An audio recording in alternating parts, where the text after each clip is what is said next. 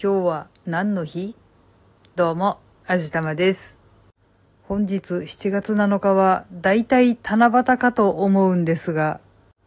なんかサマーバレンタインデーらしいですよね。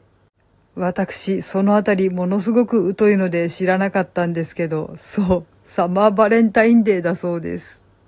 割と最近の流行りなのかなと思って調べてみたら、なんと1986年にサマーバレンタイン実行委員会というところが制定したんだそうです。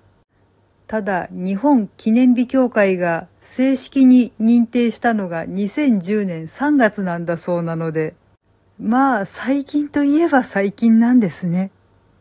ちなみに申請を出したのはメリーチョコレートカンパニーだそうです。さすがガッチガチのチョコレートメーカーですね。ただ、この暑い時期にチョコレートはちょっと辛いかもしれません。何しろこの時期はディズニーリゾートでもチョコレートを送ってもらうためにはクール便が絶対です。もう、有無を言わさずクール便になります。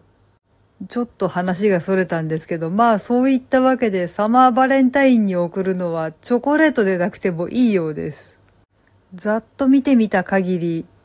洋菓子とかスイーツとかって書いてあったんですけど、この時期だったら水羊羹とか水まんじゅうとかくず餅とかわらび餅とかそんなんでもいいような気がします。ああ、意表をついてところてんとかでもいいかもしれないですよね。黒蜜をかければれっきとした和スイーツ。もちろんプリンとかゼリーとかシュークリームとかアイスクリームとか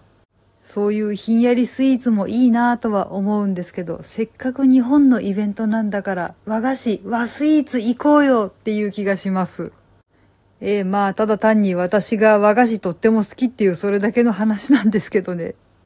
あと、お花を贈るっていうのもありみたいなんですけど、やっぱり夏の花といえばひまわりとかでしょうかね。でも私個人的には花束をもらうよりもひんやりスイーツの方が嬉しいなぁとかすごく思います。私的最強アイテムは雪見大福だと思っています。二人で分けて食べるのが一番素敵だと思っているんですが、いかがなもんでしょうか？はい。というわけで今回はサマーバレンタインのお話と言いつつ、ひたすらひんやりスイーツのお話でした。